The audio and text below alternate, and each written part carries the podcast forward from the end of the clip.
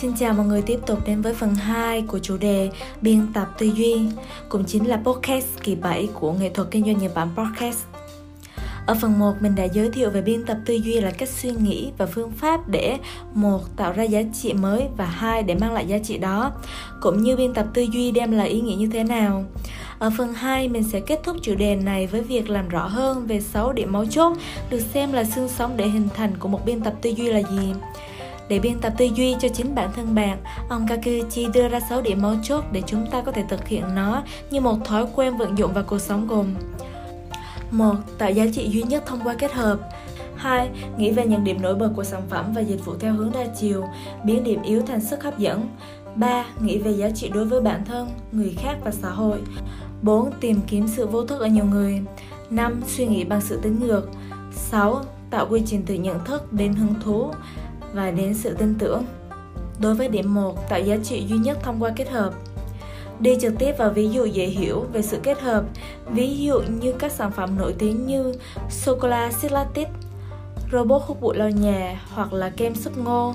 Đặc biệt, sô-cô-la vi khuẩn axit lactic đã thành công vang dội nhờ sự kết hợp giữa giá trị của vi khuẩn axit lactic và sô-cô-la, điều chưa từng gặp trước đây. Robot hút bụi kết hợp giữa tiết kiệm thời gian và đồ gia dụng và kem súp ngô trở nên phổ biến do sự kết hợp đáng ngạc nhiên giữa kem và súp ngô.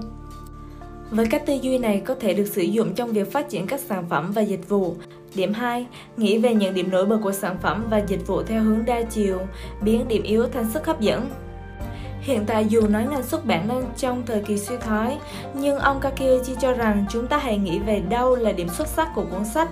Có những bằng chứng như nhiều người có tuổi thọ cao thường có thói quen đọc sách, mối tương quan giữa những người có tuổi thọ cao và đọc sách cao hơn mối tương quan giữa những người có tuổi thọ cao và tập thể dục.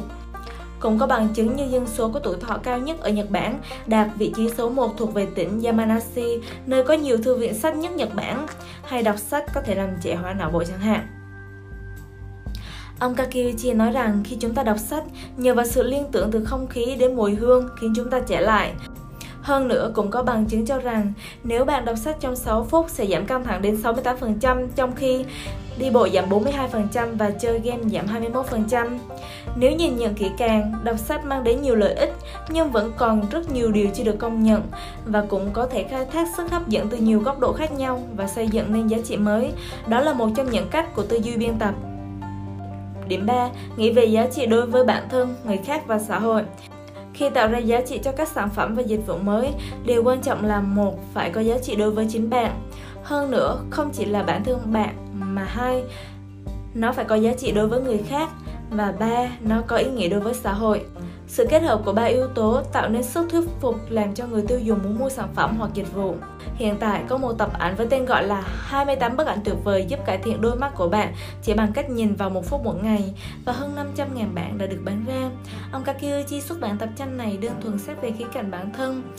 Gần đây, đôi mắt của ông hay bị mệt mỏi khiến ông cảm thấy lo lắng về chứng lão thị và cận thị. Xét về khía cạnh người khác, ông lo lắng đến vấn đề mắt của trẻ em do lạm dụng điện thoại thông minh và trò chơi hoặc là sự lo lắng về việc lái xe của những người cao tuổi. Xét về phía xã hội, ông quan tâm đến vấn đề nhãn lực của người Nhật ngày càng yếu đi. Xét theo ba yếu tố này đã khiến ông xuất bản thành công tập tranh giúp cải thiện đôi mắt. Điểm 4. Tìm kiếm sự vô thức ở nhiều người Những dự án ăn khách thường được tạo ra từ công thức, sự vô thức nhân với số lượng người. Cuốn sách Thay đổi cuộc đời với cuộc sống đầu tư 3.000 yên Ý tưởng của cuốn sách được sinh ra từ sự vô thức Ví dụ như, tôi có rất nhiều lo lắng về tiền bạc trong tương lai qua nhiều thế hệ. Tôi quan tâm đến việc đầu tư nhưng sợ hãi. Tôi cảm thấy đầu tư có vẻ khó khăn và có rào cản lớn. Vì tôi thích tiền nên ghét những suy nghĩ về tiền. Tôi muốn nhắm đến nhiều tiền hơn.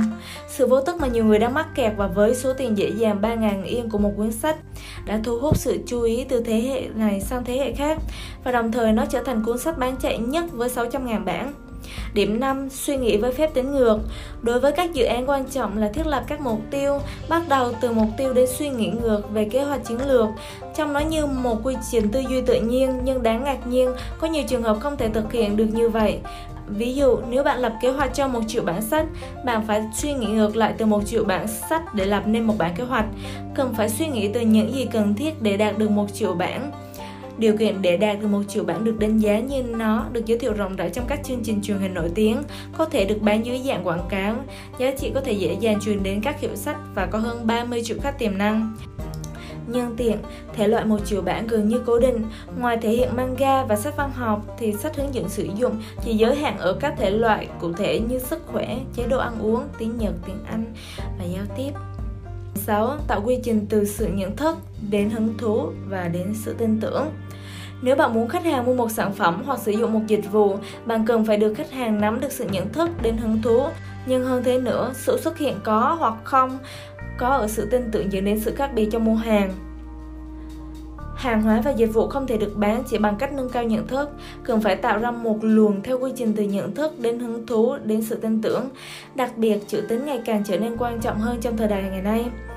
Ông Kakiuchi nói, tôi muốn tiếp tục xuất bản những cuốn sách có thể làm hài lòng nhiều người, cũng như giúp nhiều công ty giải quyết vấn đề bằng cách tận dụng tư duy biên tập. Bằng cách sử dụng tư duy biên tập, tôi muốn truyền tải nó như một cách giải quyết vấn đề, như khó khăn trong việc sáng tạo ra lĩnh vực mới chẳng hạn hoặc những công ty có sản phẩm và dịch vụ tốt nhưng lại không được nhận thức tốt. Chủ đề về biên tập tư duy đến đây là kết thúc. Nghệ thuật kinh doanh Nhật Bản Podcast mong muốn được lắng nghe thêm nhiều ý kiến từ các thính giả. Và chính những chủ đề mà các bạn quan tâm có thể chính là chủ đề kỳ sau của trang mình. Nếu thấy hữu ích và muốn kết nối đến nghệ thuật kinh doanh Nhật Bản Podcast để nghe và được chia sẻ nhiều hơn, nhớ follow mình nhé. Hẹn gặp lại!